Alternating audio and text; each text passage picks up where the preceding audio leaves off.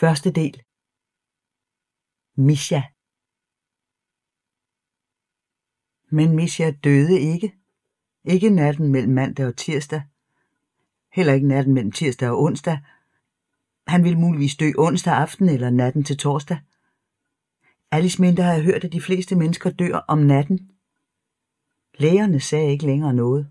De trak på skuldrene og viste hende deres tomme, desinficerede hænder. Der er ikke noget at gøre. Vi beklager.